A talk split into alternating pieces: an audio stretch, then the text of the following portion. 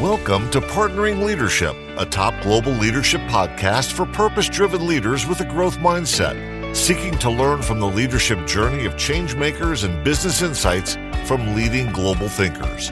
For additional leadership insights and bonus content, visit us at partneringleadership.com. Now, here's your host, Mahan Tavakoli.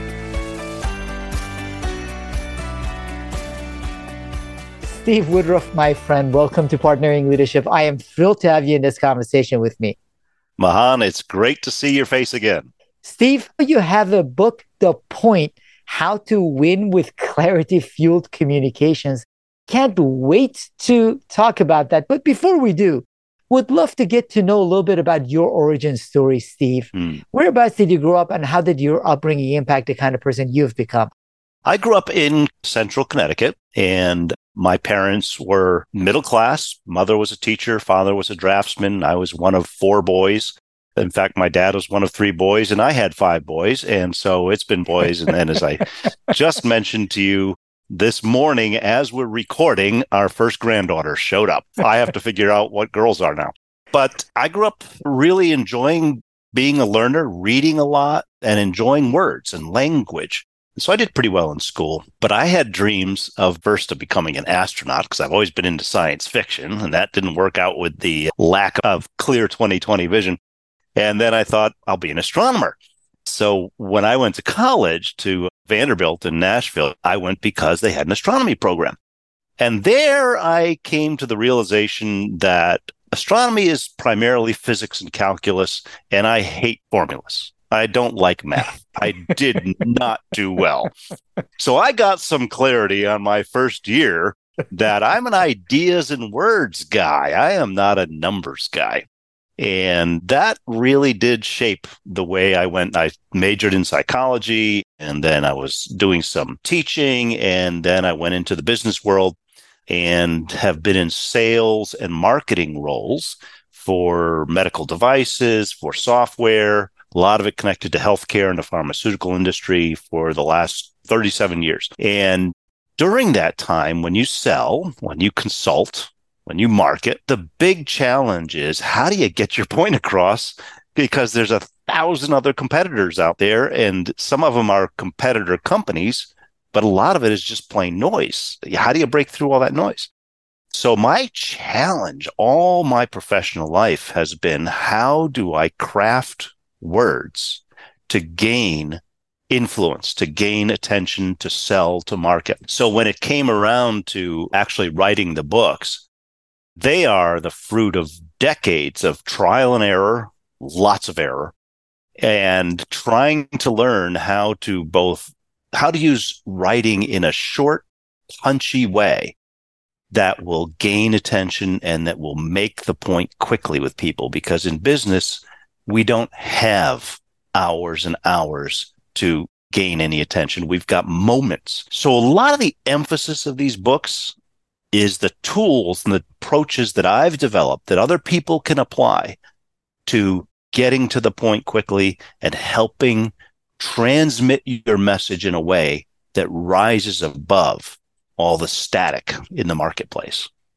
You've become an expert on that clarity that you mentioned, Steve which is more important now than ever before because there is so much noise in our world, whether the number of emails, the amount of information that is out there, what we see on social media. So, from your perspective, what is the importance for clarity in communication, most specifically when it comes to organizational leaders and managers? So, one of the things that I mentioned, our competitor, if as a leader or as a salesperson or a marketer or anybody that's trying to communicate at all, our competitor is that noise. It's everything else.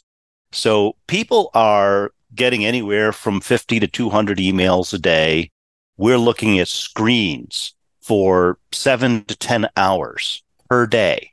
That's the competition that we're facing people are checking their phones 100 to 300 times a day.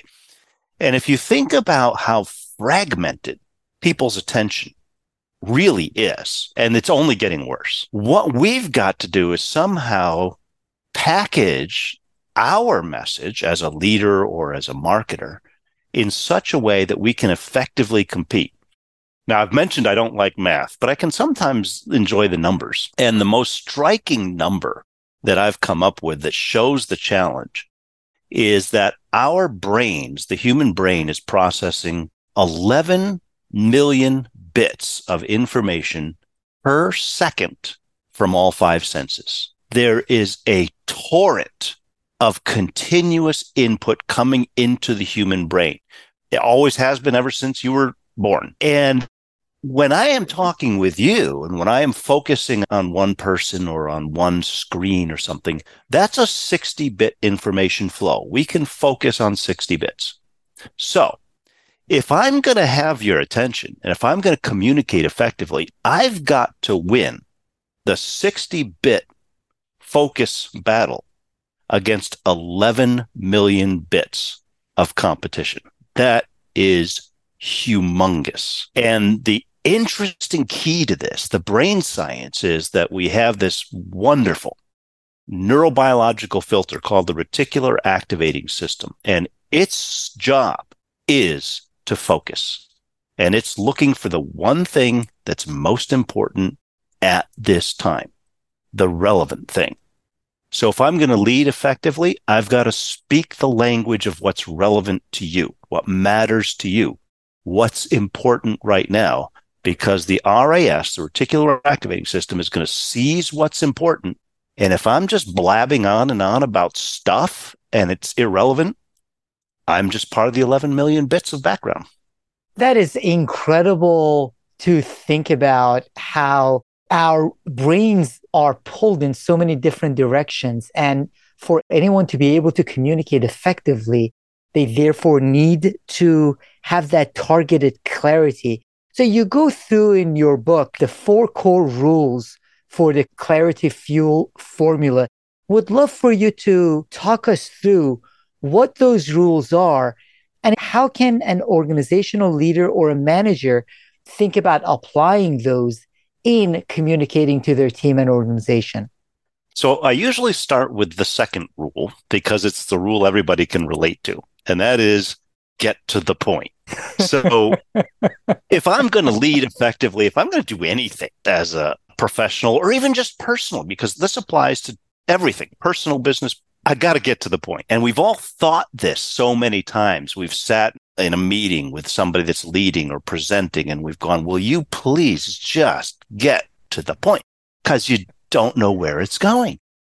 And we will lose the attention and the focus of our audience if we don't get to the point. So that's the second rule. Now, the one that precedes it is almost comically simple. It's first, you got to have a point. And shockingly enough, a lot of times people communicate and they couldn't even articulate where they're going. What's the purpose? What's the intended result? And so if I'm going to be an effective communicator and leader, I've got to know, just like I have to plug in a destination on a GPS, I've got to know where I'm going. I got to have a point. Then I got to get to the point quickly because the RAS is demanding upfront real fast. What's the relevance? The third rule is now we have to make sure we get the point across, which means that even though we're saying the same words and speaking the same language, it doesn't mean we have the same meaning. So if I use the word marketing, I have definitions and ideas and experiences in my mind, and so do you. But if we just talk about marketing and we don't define what we're actually talking about, we may be talking about totally different things. So a leader may be saying to one of their people, I really need you to be more efficient about this. What does that mean? Explain that because I may have a totally different idea of efficiency. So we can never assume that people are really grasping where we're going. And that's why we've got to define and simplify and illustrate our terms. So you got to have a point, get the point across. And then, particularly in business and particularly in leadership, the goal is to get on the same page. What we're after is alignment and agreement and results and actions. So if you look at that sequence, that is actually the sequence for effective communication for anything for a presentation, for running a meeting, for a one on one coaching session, for an email, even for a 30 second TV ad. So you got to grab attention with something that's relevant, and then you've got to explain a little bit about what's going on, and then you end with the call to action see your doctor about so and so. It's the same sequence. And that's why it's universal. There's one set of rules that we can apply to all communications because this is what it means to be brain friendly. And this is the sequence that the human being and the human brain wants. It's universal, Steve, and it's something that I see violated on a regular basis. So one of the things that I do is that I work with CEOs and their leadership teams that gives me an opportunity to sit in on meetings and observe interactions as people are whether presenting, they're working on their strategy or talking through some of the priorities, how the metrics are looking, so on and so forth. First of all, a lot of times people are speaking in order to be speaking. They don't necessarily yeah. have a point. They're hoping the point will spill out somewhere. Somebody tell me what I'm talking about here. And then on the getting to the one, people higher up in the organizational hierarchy tend to take longer and longer getting to the actual point, therefore losing their audience. And that's why a lot of this really needs to start with leaders. Leaders need to set the example. If you look very simply at just having a meeting, there are two most common things this can be applied instantly email design and having a meeting. Let's say you're going to set up a meeting with a group of people. The first thing you want to do is have a point. And what does that mean? Right now, the people in that group, they're thinking a certain way, they're feeling a certain way, and they're acting a certain way. As a result of this meeting, how do I want them to think and feel and act differently. What's the delta? What's the change? What's the shift? If you can define the shift, that's the point. Interestingly enough, that applies to anything email, advertising, marketing. It's what's the shift? You've got to articulate it. Now, if I know what the shift is, I can create an agenda that will get us there and then at the end, I can create a summary, which is the same page. We want to get on the same page. You know what the problem with getting on the same page is? Nobody makes the page. it's our job as leaders to write the summary and the page and say, here's what we're doing. That way you can have aligned expectations and accountability. If it's left floating around, 10 different people will walk away with 10 different things what you just said, Steve, in my view, is one of the most important things for CEOs, leaders of teams and organizations to keep in mind as they're communicating. I love the way you put it. At any point in time, people are thinking and feeling a certain way.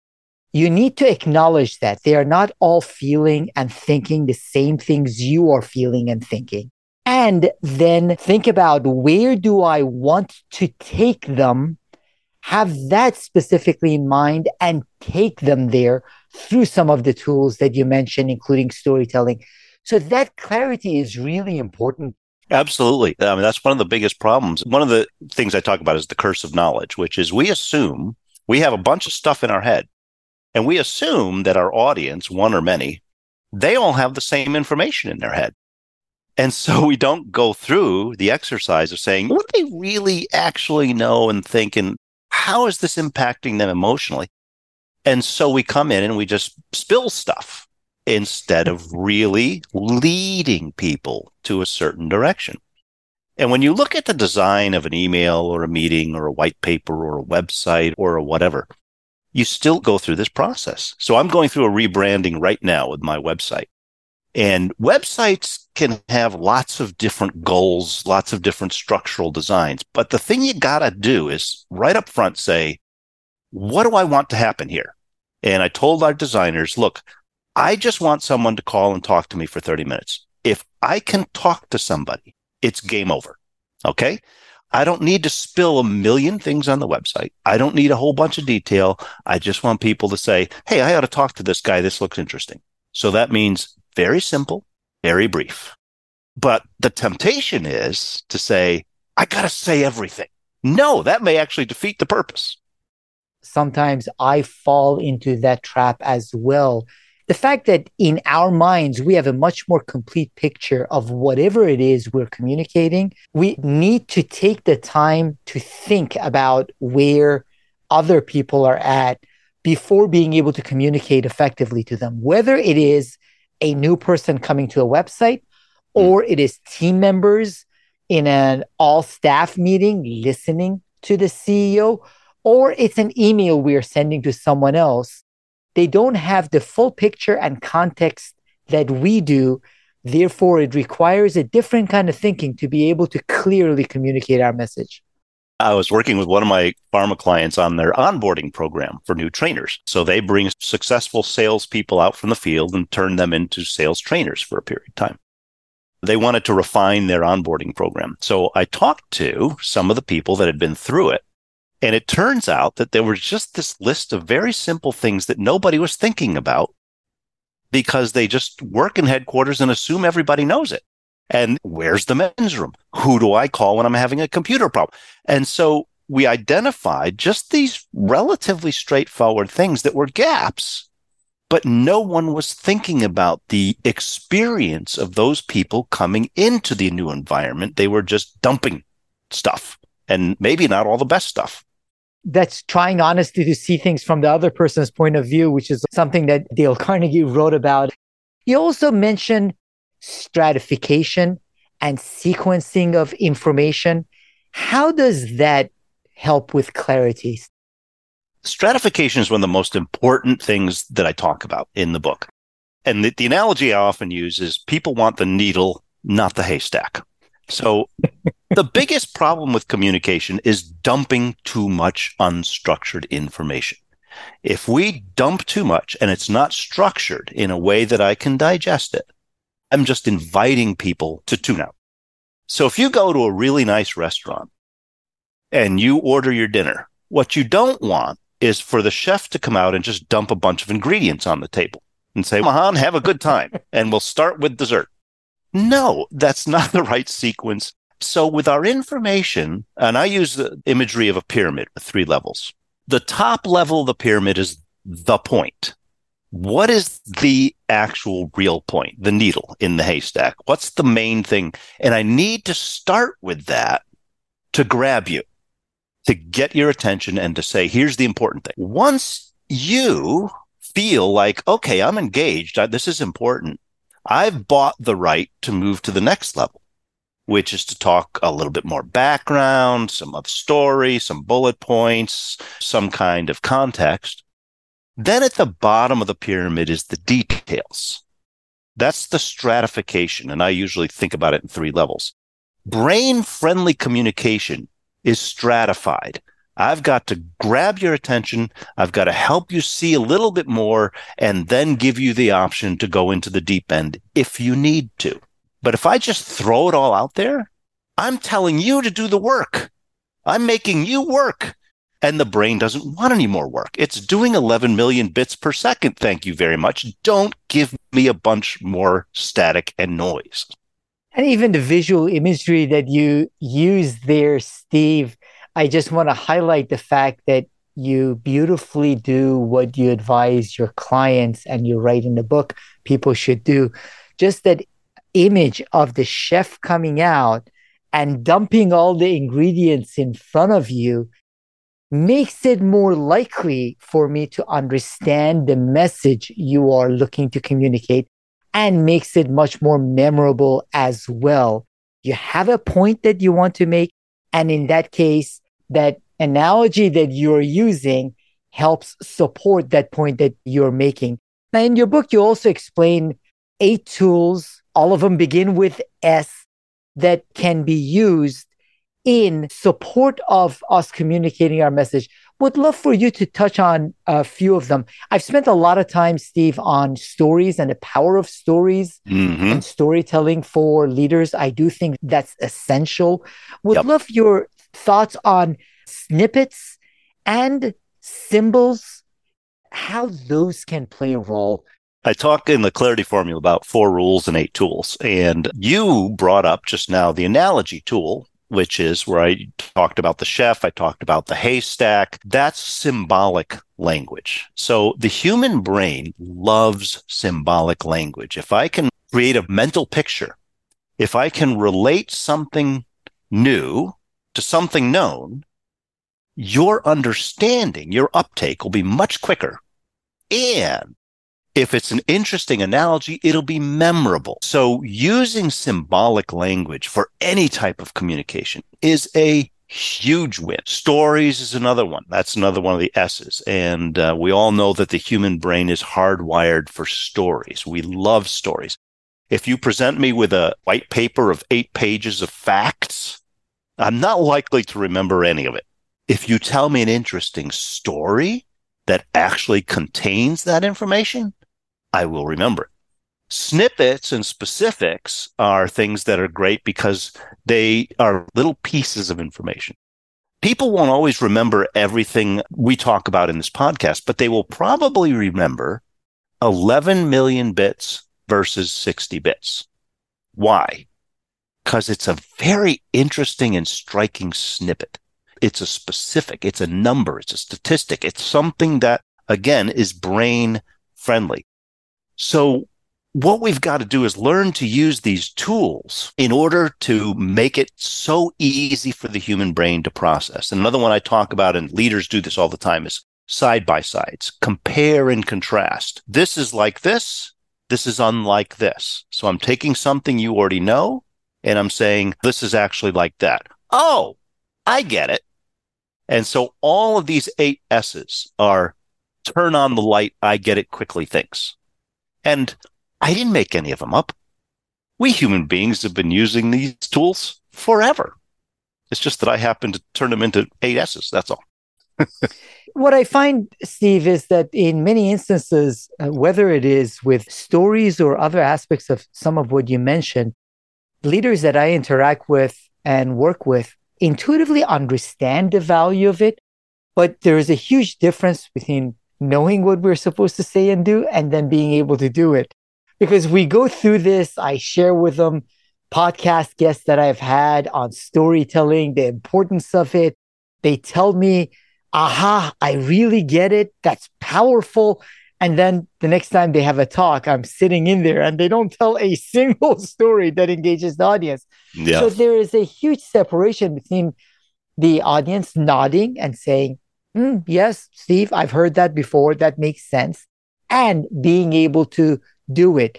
So, what are your recommendations on people being able to bridge that knowing doing gap in being able to communicate with clarity? Let's go to storytelling because you brought that up. And storytelling is very important. Storytelling sounds hard. If you're used to being a business person and speaking in business terms, technical terms, whatever, it's like, what do I have to do? Become a poet? No, you don't. But what I like to do is say, okay, here are some specific kinds of stories. And that makes it simpler. So you started this podcast with one of the ones I often do is tell me your origin story, your origin and evolution story. And I'll do it this way. Obviously, when you graduated from high school, you had something in your yearbook that said you're going to do this or that. Right now, Mahan, you are this. How did you get from here to here? That's an easy story to ask for. And so a success story is another one. Tell me about some of the greatest successes that you've had. So if you break it into those specific things, give me a client case study that was a failure. Give me this success. Give me this origin story. Give me that. Then it's, oh, this isn't so hard. I know how to do those. Actually, I do those. Nobody told me that's the label for them. Okay. and in fact, I tell people this is the key to great networking as well. If you can be what I call a story asker, if you can ask people for their story you will be the greatest networker in the world. Doesn't matter if you're an introvert, if you feel clumsy, if you have a hard time speaking, just ask people their story and sit back, shut up, listen, and keep asking questions because stories really fuel human connection, both asking them and telling them. So sometimes it's just a matter of saying, here are the types of stories that you should be telling as a leader. Oh, oh, okay, I get that.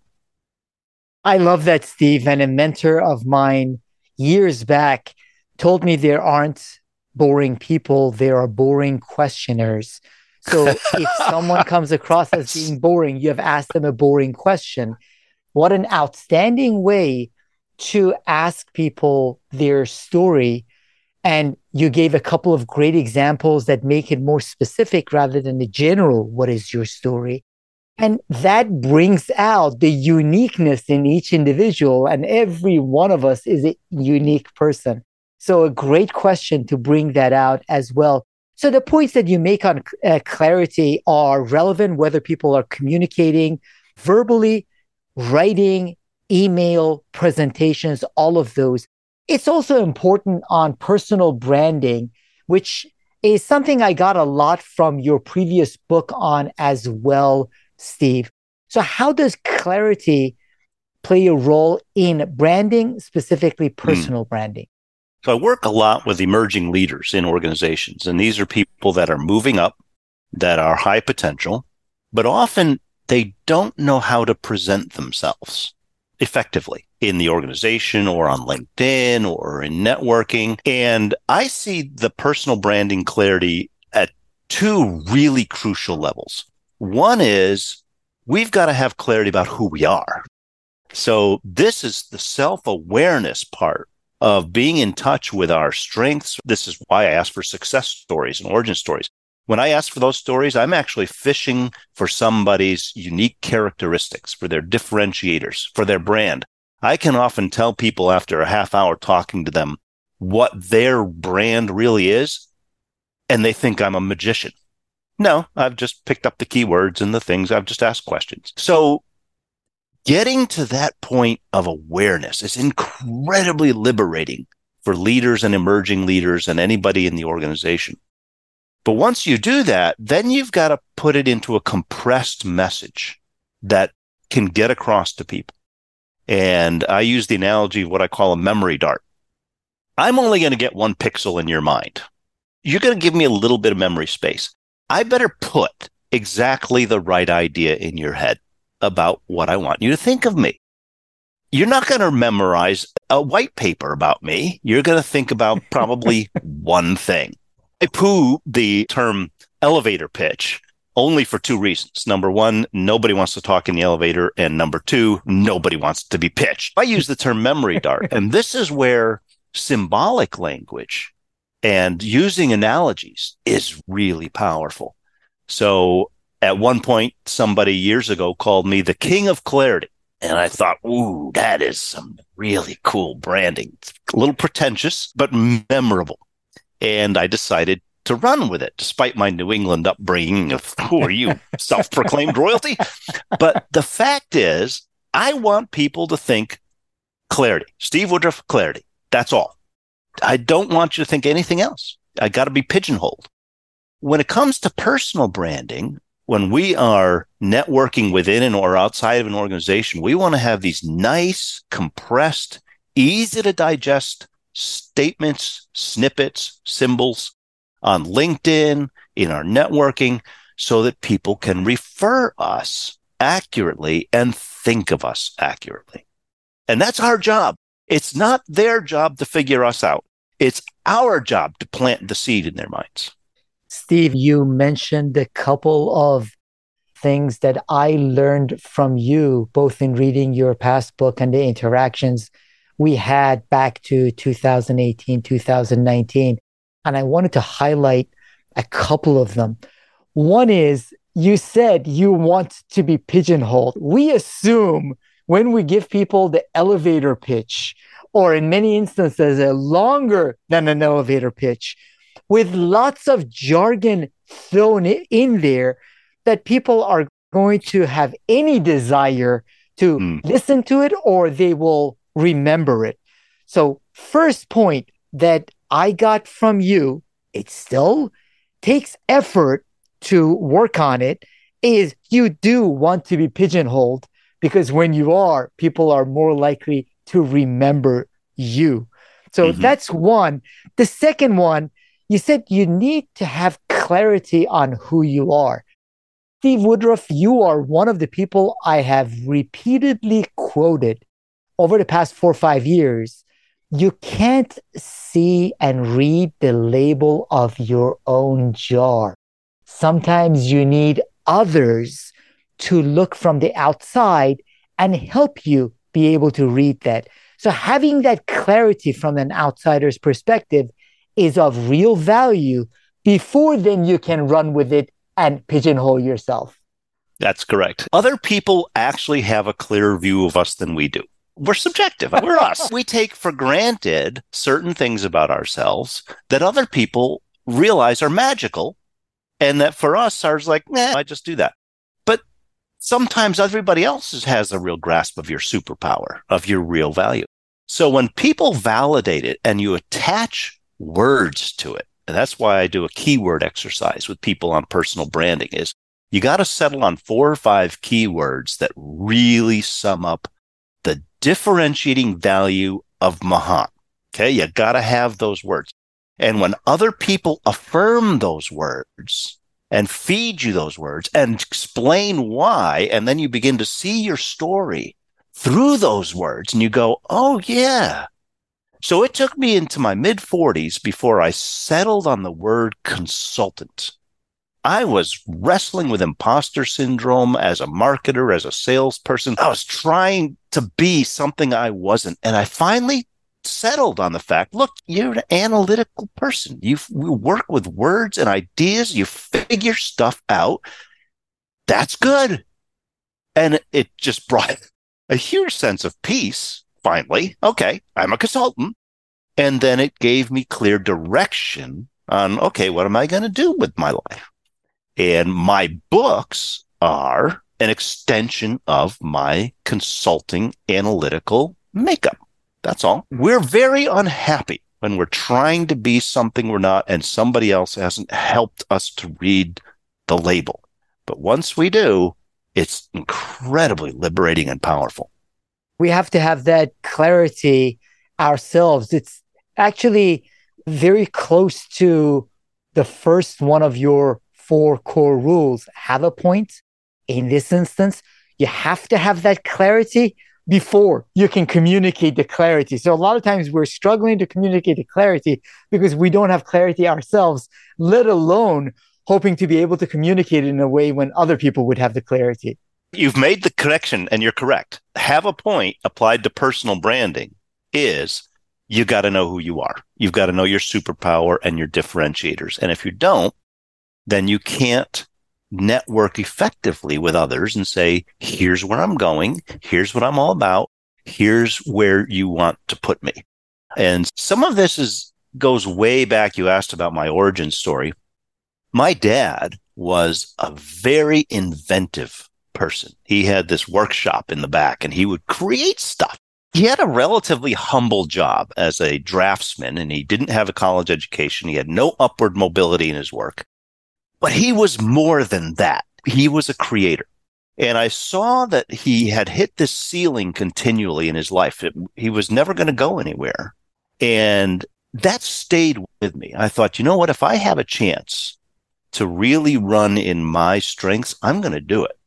And when I started my company 17 years ago, a lot of it was the ripple effect of watching the frustration of my dad never really accomplishing what he could have if someone had given him the right words and the right avenue to really reach his potential.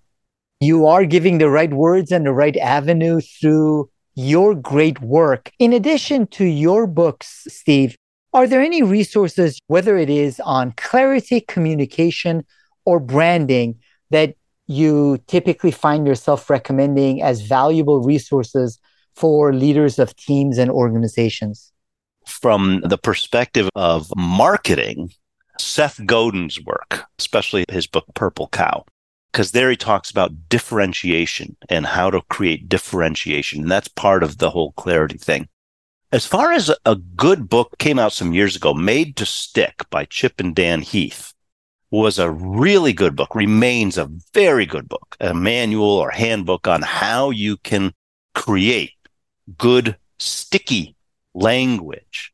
And I found much help in that book as well as being a good practical guide for someone that wants to make their communications more powerful and more punchy. Those are outstanding recommendations. And even think about the title Purple Cow. That title by itself sticks and is very sticky. Steve, how can the audience find out more about you and also your new book, The Points How to Win with Clarity Fueled Communication? The Point is available on Amazon, Barnes and Noble, all the other online sellers. It's through Morgan James Publisher, so it is being distributed into physical bookstores as well as online. The first book, Clarity Wins, was self published on Amazon. And so that's only available on Amazon. And then my website is stevewoodruff.com. And that has description of what I'm all about. And then people can contact me for that 30 minute call. And then I'm most active on social platforms on LinkedIn. I've been an early adopter on a lot of social media, but I've really narrowed my focus more and more to LinkedIn. So I have a newsletter there and I share a lot of resources, articles, information. And so I welcome people to connect with me there. Outstanding resources. And I really believe that ability for us to clearly communicate becomes much more important as the demand for our attention also skyrockets. I think clarity in communication has been important. You look back hundreds of years ago, it was always important but the demands for our attention are just going through the roof. You have great insights on how we can have that kind of clarity in order for our message to resonate. Thank you so much for your insights, Steve Woodruff. Thank you, Mahan. Always a pleasure to talk to you and to your audience. You have been listening to Partnering Leadership with your host, Mahan Tavakoli.